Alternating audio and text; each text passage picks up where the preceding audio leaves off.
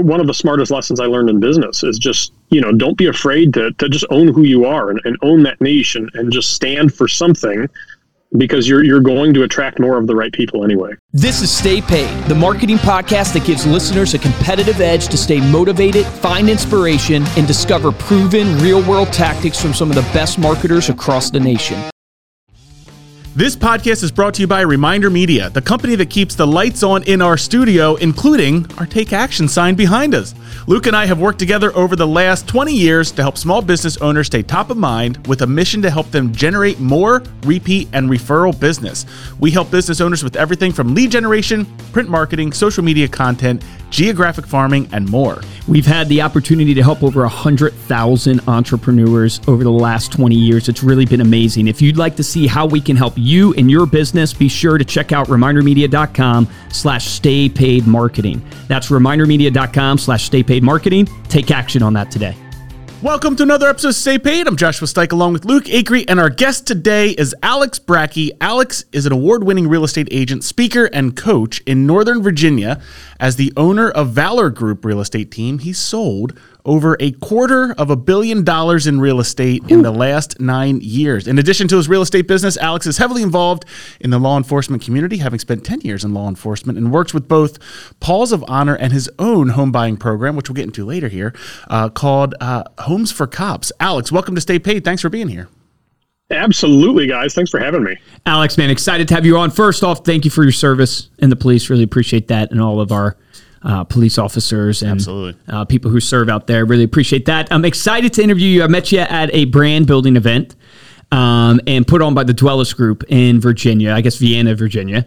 And right. was able to speak there. You were speaking there as well. And I was hearing you talking. I was like, man, I got to get this guy on the show. One is, I think you've done a fantastic job leaving one career and going to another and, and leveraging that. I think a lot of people fail to leverage their career. So I want to pick your brain there. And then also, you do this cold calling, like objection handling type night so you you become. I actually uh, signed up to get your video for objection handling. So I can't wait oh, to sweet. actually dive into that more and get more of those resources. Maybe we can plug it here on the show so people can find it.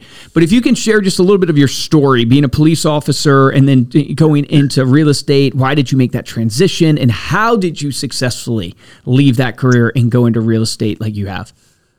Yeah. Uh, so again, thanks for having me, guys. Uh, super excited to be part of the podcast here. Um, so I, I did. I, I was uh, I was in law enforcement for almost ten years, uh, and I came to a point where I realized, for a lot of reasons, that I, I never anticipated that I wouldn't retire uh, as a cop. But you know, I, I suddenly one, day found myself realizing that that wasn't going to happen, and so um, then I, I started looking to like, okay, if I, I, never there was never a plan B, right? That was always what it was going to be, uh, and so I started looking for like what in the world am I going to do with my life, right? If, if I'm not going to be a cop, then then what? Uh, and at the time, I, I, had I had bought a home, I had sold it, and I had bought another one. Uh, I used three different real estate agents through those processes, and um, never had an overtly like horrible experience, but I, I I just kept feeling like there has to be a better way to do this. Hmm. Um, you know, I felt like the value proposition that they were giving me was not one that I found useful. Uh, they were still trying to be the one that was finding the home for me. Uh, and you know, in, in the uh, the advent of all the third party sites that we, we know about, you know, the Zillows, the Realtor.coms, and whatever, that wasn't a, a, problem I needed solved. I, I, had access to what was coming on market. I needed a different value proposition, and so um, that was when I started wondering, like, gosh, I, I, wonder if there's a place for somebody like me, right? That was maybe a little bit younger than the average, at least at the time, anyway, a little younger than the average real estate agent, and you know, maybe a little bit more tech savvy. And uh, so I started doing some reading and found out that yeah, there was kind of this gaping hole in, in the real estate market for, I think, somebody like me and so I, I thought, well, let, let, me let me give that a try. My original intention was I was going to. Um, you know, over the course of about two years, maybe transition over. Uh, what I quickly learned about myself was that I, I, don't know how to do a job at less than like 100 miles an hour. Uh, and so I, I, found myself working 5 p.m. to 5 a.m. Uh, in law enforcement. I'd go home, I would shower to try to trick my mind into thinking I was waking back up again. Mm. Uh, and then I'd go into the real estate office at 7, from usually about 7 a.m. until about noon. I'd go home, sleep two hours, and do it all over again. Get out um, of here, dude! That is amazing. It, it, was it was the hardest grind I think I've ever done Uh, and I, I, only had to do it for about five months, but that was that was literally about as long as I could do it. Yeah, that's uh, crazy. Uh, so, How did you leverage like to make that jump? Um, like when did you know you had to get out of the police? Like when did you know? Oh, I need to leave this. I can't have a foot in both worlds. And then um, how did you leverage kind of your background to actually get your first deals in real estate? Yeah, so I, I just I like I said, I my intention was to do to do the transition over over a longer period of time, but I just I, I don't know how to I, am either all in or all out, okay. right? In all aspects of my life, right? We, we were talking before about you know losing a lot of weight, and I, I just I'm either all in or all out, um, and so I realized that I, I can't do something part time. That's just not how I operate, uh, and so it was it was just a function of, of utility, right? Like I, I, couldn't live off of two hours of sleep for more than about four or five months, right? Gotcha. I just I couldn't do it, uh, and so I had to give one of them up, uh, and uh, and so I, I, gave up the policing. Now, for me, you know, leveraging the relationships that I had, you know, it was it was easy for me because at least you know in my time in policing, what I recognized was for some reason, and, and maybe it's just working in the industry that we did, but cops, we, we don't tend to trust folks a whole lot, right? um, and and that's a I, I consider it kind of a personal flaw, right? But we don't tend to trust other folks that aren't aren't police officers, uh, and so you know, for me, it was really easy to kind of be the guy that was like, hey, um, you know, real estate agents are are you know kind of a dime a dozen sometimes, right? And yeah. and they are often very much about what's in it for them. Uh, and so, you know, I kind of share the same background as, as the folks that wear the badge. And so I had that level of trust that they knew that it wasn't necessarily just, I wasn't a run of the mill kind of business guy in it for myself and not looking out for them.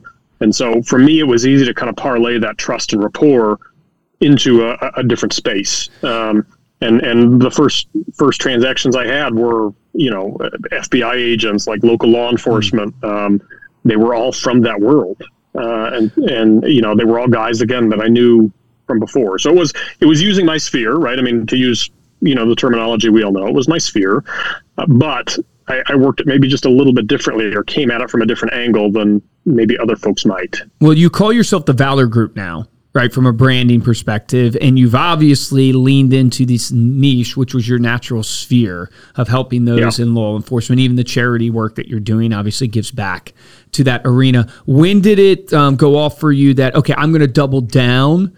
and go all in and focus on this this niche and create. And I mean, you called yourself the Valor Group. If you look at your logo, I mean, you, I think you have the thin blue line, right, and the thin red line there in your logo. Like, what made you decide to do that branding wise? So I initially did. This is one of the mistakes I made, uh, and one of the things I try to try to tell people now. Like, please learn from my mistake. Right? Um, I came out and, and almost, you know, at least at least for my sphere, right? The people that knew I was a cop, obviously, I, I owned that. I was very open with it. It is who I am. It's not just what I did. Um, but for the general public, I created a brand that was very just bland. it was, uh, and I didn't want to offend anybody. Right? It was this idea that I was going to have this really wide umbrella and do business with everybody and, and offend no one. And um, ultimately, what I found was that it was just it was a brand that didn't resonate with anybody, mm. right? Like I didn't stand for anything in the brand, uh, and so um, I ended up, uh, you know, as the story goes, I, I had a really good buddy of mine uh, who was coming out of the same department that I was. He was a cop, uh, and he was starting a dog training business. And he came to me at the time. I had been in business and real estate, doing well uh, and he came to me and said, "Hey, this is my idea for a brand." And the brand was very military, very very law enforcement focused. And I told him, I said, "Aaron, I don't know, man. I mean, that's I think you're pigeonholing yourself uh, with with that that niche." And and it was you know classic. Like I, I had no idea what I was talking about because his brand just skyrocketed, right? And so I'm sitting back here with this bland, you know, logo and brand that I had and watching him take off. And I was like, okay, you know, all egos aside, clearly he he knew something I didn't, and so we pivoted, and I and I went the direction that ultimately I think I, I secretly always wanted. Right, I wanted to just own who I was and just be true to myself, and like I am a supporter of police and the military and firefighters, right? Um, but I was afraid to to to say that, uh, you know, especially given some of some of the stuff that we've been been through recently, and yeah. um, you know, a lot of anti-police sen- sentiment. Yeah. Um, and I just when I, when I owned the brand, owned who I was, um, it immediately sort of you know maybe the folks that, that the clients that weren't going to align with with who I am, right? We weren't going to get along anyway. Like I wasn't going to earn their business. Um, at least now they can sort of self filter, right? And and the people that mm. are more in alignment with with my vision and and um, just my value system, right? They're going to be more attracted to me now, uh, and so that's it, has been just uh, one of the smartest lessons I learned in business is just you know don't be afraid to to just own who you are and, and own that niche and, and just stand for something because you're you're going to attract more of the right people anyway. That's so good. Yeah, so good. So talk about switch uh, gears. A well, first off, what was the name of the brand before the Valor Group? The Alex Bracke Real Estate Group. so bland. Man. I like, yeah, I like how you called it bland. it was your name. So bland. It was my name. Yeah, yeah, it resonated with me and my mom and no one else. Yeah. Right? I don't think there's anything wrong with naming it your name, but I think that's funny how you described it as bland. It was your name.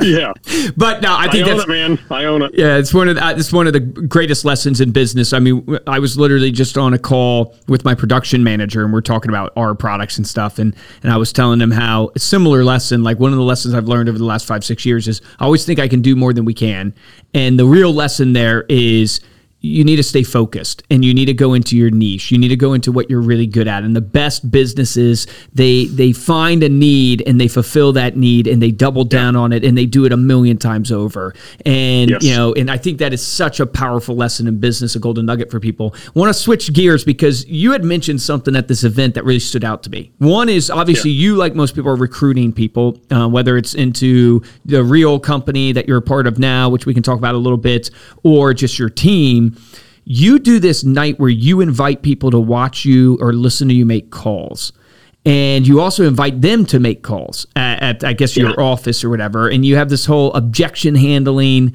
that you help people with. Can you explain that a little bit and what that's done for your business? Yeah, so I, I recognized, you know, look, when I was a cop, uh, I, I, talk about the fact that, you know, as a cop working midnights, right, I, I was very busy and, and, and, good at what I did. Um, but in doing that, you're either going to have to fight a lot, you know, because I'm, I'm dealing with folks that maybe are, are on drugs, they're drunk, or whatever, right? Um, so you're either going to fight a lot or you're going to get really good at talking. Uh, and I was, you know, I was getting older, and so I, certainly needed to get better at talking than fighting. uh, and so that was an easy thing then for me to parlay into business, right? Is if I can connect and build rapport really quickly um, just through the spoken word, well, that's really helpful in business, right? Uh, and so it, that's a skill that I had honed already well before I ever got into business was handling objections. Uh, sometimes really crazy things happen in the policing realm, as you might imagine, and you got to be ready to handle that on a moment's notice, on the fly, right? You, you, you don't have time to go back and, and think about, gee, what should I say or do here? Uh, and so using that in business then has, has become very, very helpful and, and helped make me successful. Um, now, luckily in business, what I recognized pretty early on was when, when we're working with clients, whether it's a, a home buyer, a home seller, whatever the case may be, an expired, um, there's only a limited number of objections that they can give, right? Um, there's, it's not infinite. And so once you understand what all the objections are, you can sort of then in advance develop what are the best handlers for those objections.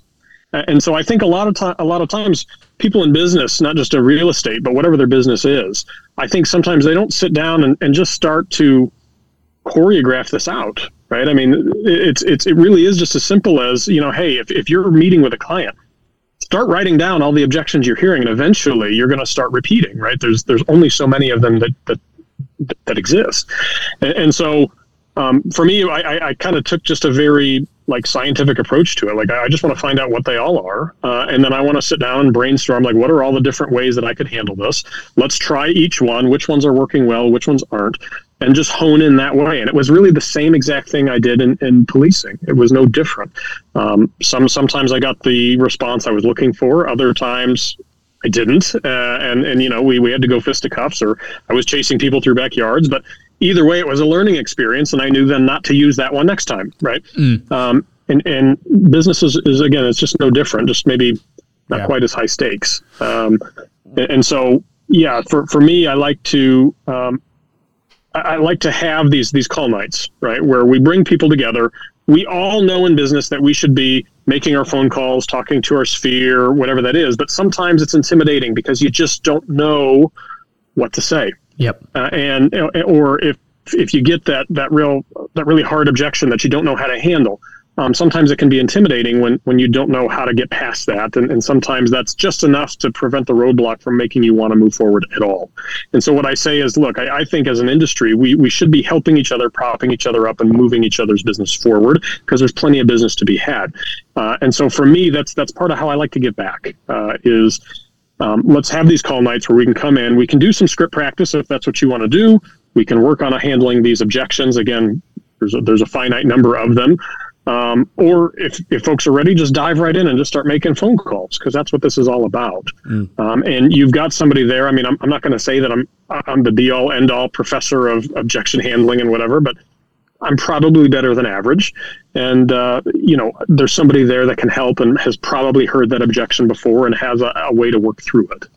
Can you give an example? Kind of walk us through, give the audience maybe a sneak uh, tease of of what's maybe one of your top objections that you go through. How do you then handle that from uh, overcoming the objection?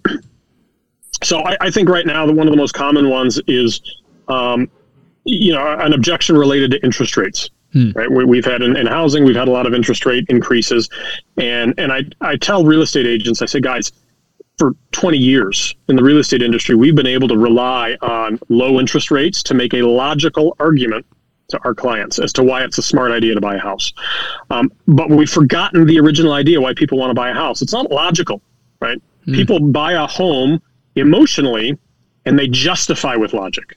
Amen. So we need to go at this more from the standpoint of not a logically based argument, but the emotionally based argument.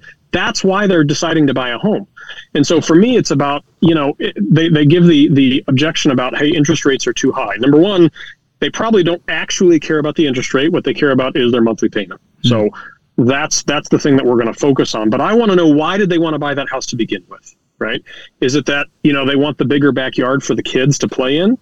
Because here's my question to them: is like, look, if we can get you a monthly payment that makes sense for you, and get you the backyard that your kids ultimately want to thrive in, then how long are you really willing to postpone living your best life and allowing your kids to live theirs? Yeah, that's great. Because that's what this is about, right? 30, 40, 50 years from now, when we're at our final days, you're not going to look back and say, dang it, I wish I would have bought at five and a half percent instead of six and a half. No, you're going to say, I wish I'd have had more summers to push my kids on that swing set. and that's what this is about. That's freaking good, dude. That's tugging at my so, heartstrings. No, that's great. I love that. I, I, find that to be true too. Is it's the tapping into the emotion. Is there a framework that you give to people when it comes to thinking about objections? Is there like, is it tapping into the emotional side every time you go to the objection? Is it literally case by case scripted per scenario? Like, how do you think about it? Um, I, I, do think it's it's it depends on the objection, right? I mean, so the interest rate one is it's the truth is we, we can't control what the interest rates are. Um, so that's not something that I can affect. You know, if it's something like um, inventory, right? Hey, we, we just aren't seeing enough options that, that we like. Well, we have we have a handler for that, right? We actually have a specific program on our team called the Priority Access Program, where we can, you know, we we have a system in, in place to help get them in front of sellers before the sellers have engaged other real estate agents to sell the house, right? And so we're circumventing the the competition that's out there and getting our buyer directly in touch with somebody who's willing to sell a home um, and there's no competition there so um, sometimes it's it's it is a logical um, framework to to get through that objection other times it, it needs to be emotional but um, I think at the end of the day, it's solving a problem. Mm-hmm. You know, every, all of them. It's you know what the objection in any business situation, in my opinion, it's somebody saying, you know, look, I want to do business with you, but there's this one thing that's standing in the way. Uh, and so f- they're telling us they want to do business. If they didn't want to do business with us, they would have just hung up the phone. Agree. Right? Like we wouldn't be having the conversation. They want to do business. They're just trying to make this make sense. Uh, and our job is to figure out that you know, a does it make sense? Uh, if it does, here's how we can make this work. And or b maybe it doesn't make sense, right? In which case, I feel like it's it's my job to not sell them, right? I, I want to chase the relationship and not sale.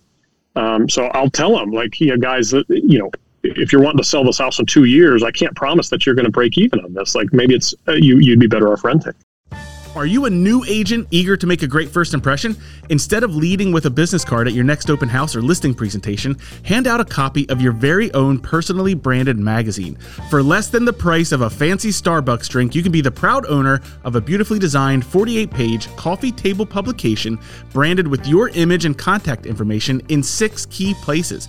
Between the covers are evergreen articles and recipes your clients will love, and includes two tear out cards in each magazine that are great for sharing. You tell us who's more likely to stand out from the competition an agent with a business card or one with their own magazine. To request a free sample, visit remindermedia.com slash stay paid new agent. That's remindermedia.com slash stay paid new agent. Take action on this today. Mm. What's your main uh, lead source when it comes to these calling, and how many calls would you recommend like an agent make um, a day or to like wh- where would your advice be to new agents in particular like they're getting started how often they, should they be calling how many hours a day what lead sources do you find the best um, it, it, again, it depends, right? So it's I think what's what lead source is the best. It's the one that you're willing to follow up with. Um, it, it, doesn't matter which one it is. Um, I mean, I can sit here and say expire expired for me was the, was the way that I went uh, when I started my career. I, I, sort of, I'm a little bit of a glutton for punishment. Like I, I was starting in the industry and I thought to myself, what's the thing that scares the hell out of me the most? And it was expires. I was like, I want to become a master of those, right? Because if I can, if I can master the thing that scares me the most, everything else is then is just gravy, right? Mm. It's easy.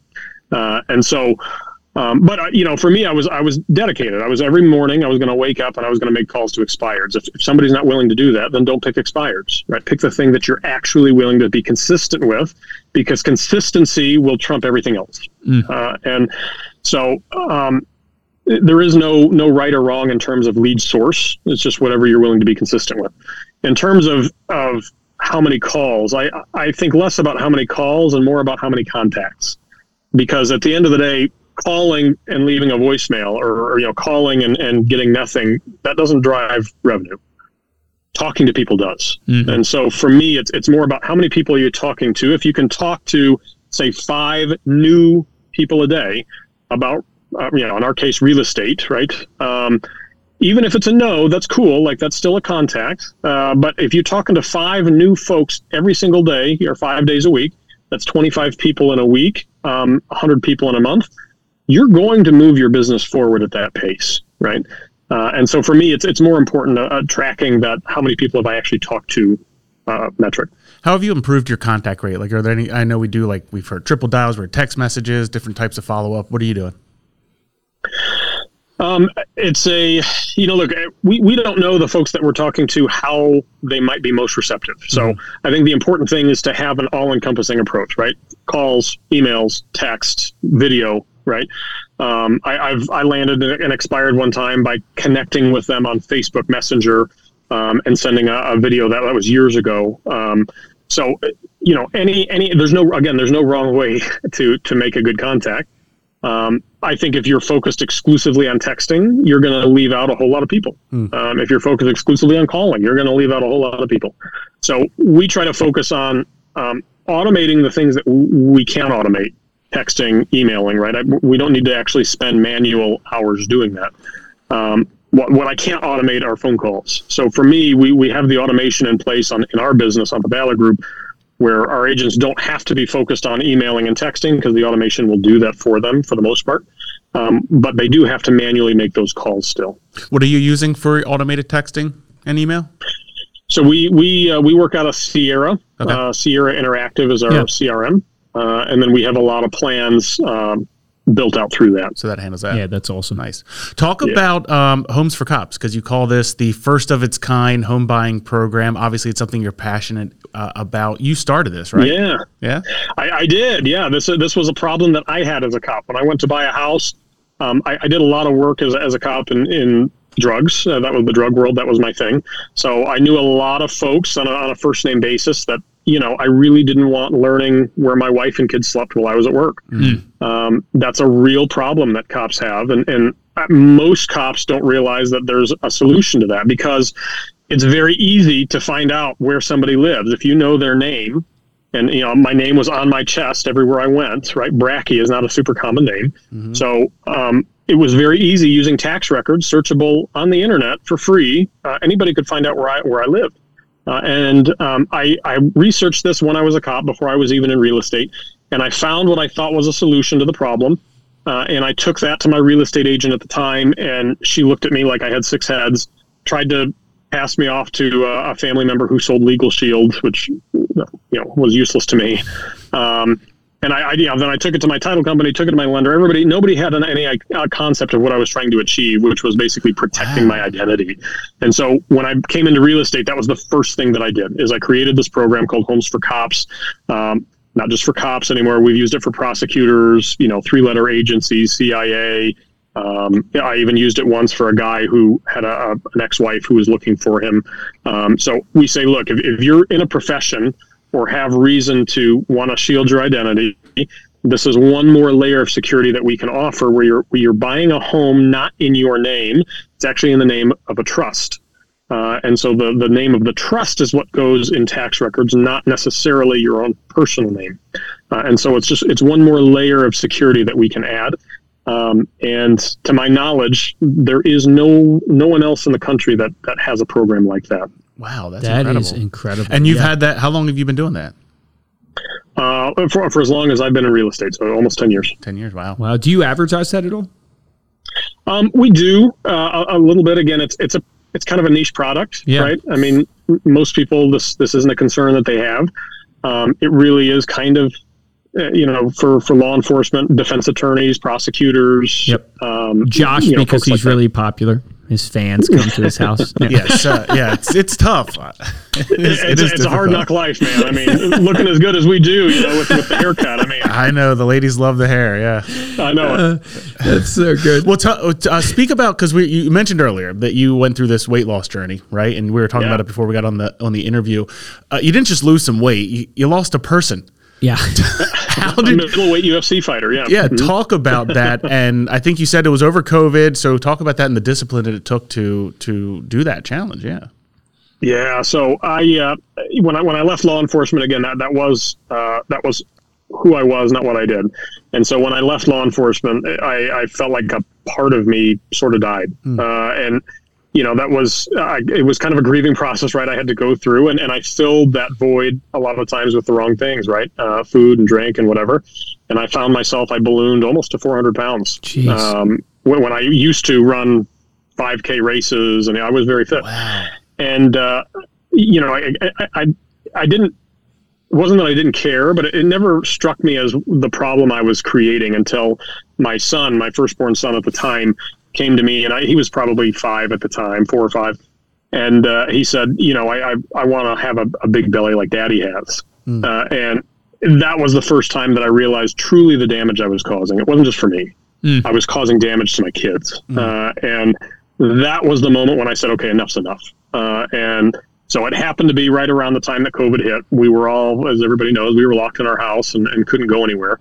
My wife, God love her, she's a, a big CrossFitter. So we have this insane CrossFit gym in our basement. Uh, and I had like a an old used like Gold's Gym treadmill. I had a Peloton bike. Like I, I, literally, guys, had no excuse anymore. Right? I'm locked in my house.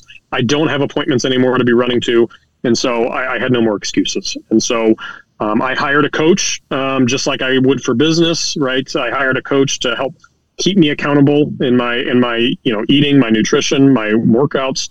Um, I didn't do any sort of drugs. I didn't do any sort of surgeries. Like I just did it the old fashioned way of watching what I ate, eating the right things, learning, you know, what my body responds to in terms of nutrition, um, and then working my face off in that gym. Uh, and, and in doing that, I lost uh, about 160 pounds over the Jeez. course of two years.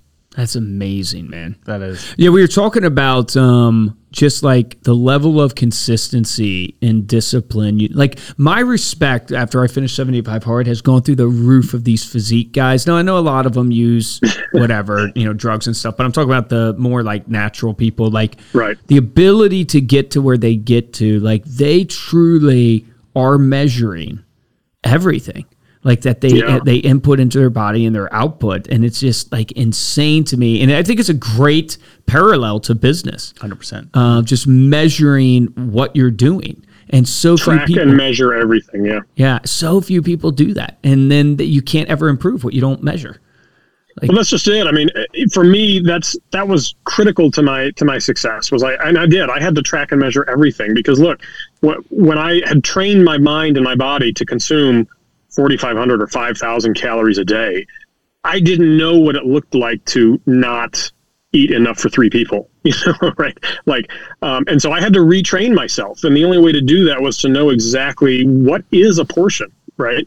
Um, and, and so I did that. Like I had to, and to this day, m- most of the time I still, I've got a food scale in, in the kitchen and I will weigh out, you know, how much, how much is there. And, wow. and that's just part of what keeps me accountable to me. Uh, because again, left to my own devices, I, I, already know what happens right when I don't pay attention to stuff, mm. uh, and so I have to stay laser focused on that. Uh, otherwise, I know I'm, uh, you know, about 160 pounds. I'm going to put it right back yeah. on. Like most things in life, it's a slow fade.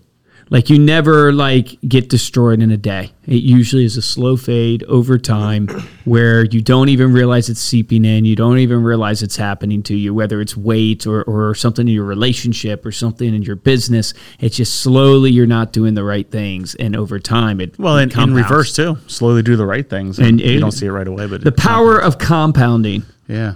Exactly. Well, and, and for me, it was, you know, people have asked, like, how, do, how did I stay motivated for that love for two years, right? And I said, look, w- when I was unhealthy, I was crazy dedicated to that life, right? I did that all day, every day for years, right?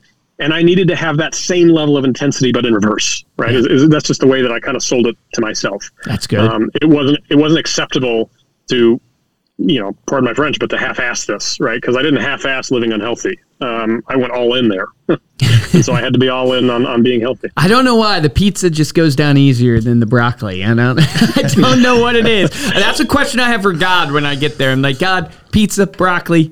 Come on, brother. Yeah, broccoli better. Couldn't you help us out a little my, bit? My dad, when I told him that one time, he's a pastor. He's like, "That's the question." Of that's all the, the questions you're going to ask God, that's the question. I'm like, yeah, good point, Dad. Good point. Do you have like a sure. mantra, a quote that you live by? Yeah, so I, I like. There's a, a quote by uh, Mark Cuban. Yeah, uh, who actually went went to my alma mater, Indiana University. Hmm. Um, go Hoosiers. Uh, he said, "Work," and I'm paraphrasing a little bit, but he said, "Work as if there's somebody else working 24 hours a day, seven days a week, to take it all away from you." Uh, and for me, that resonates hard, right? Because uh, yeah, I, I, grew up in Indiana, and even by Indiana standards, we, we didn't have tons and tons of money.